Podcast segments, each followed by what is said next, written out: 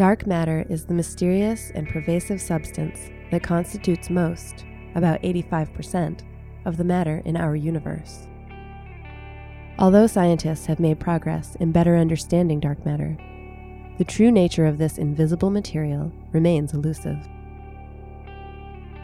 NASA's Chandra X-ray Observatory plays an important role in the search to learn about dark matter. One way that astronomers have used Chandra to investigate dark matter has been through the study of a mysterious signal seen in X-ray data. In 2014, astronomers reported they found a spike of intensity at a very specific energy in Chandra and XMM-Newton observations of the hot gas in the Perseus and other galaxy clusters. This spike, or emission line, is at an energy of 3.5 kiloelectron volts, or keV, and could not easily be explained as emission from known elements. Therefore, one possibility was that this line was produced by dark matter particles.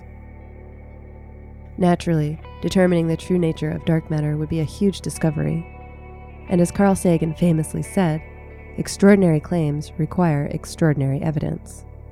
Therefore, astronomers have been working hard both to replicate the initial results and also provide explanations for all of the observations connected to this original finding. Now, a new team of astronomers has provided an innovative interpretation of the observations surrounding this 3.5 keV line. They propose that there is another mechanism at work, namely the absorption of X-ray light by mystery particles. If this is true, then it's possible that the 3.5 keV line may, in fact, be produced by dark matter particles.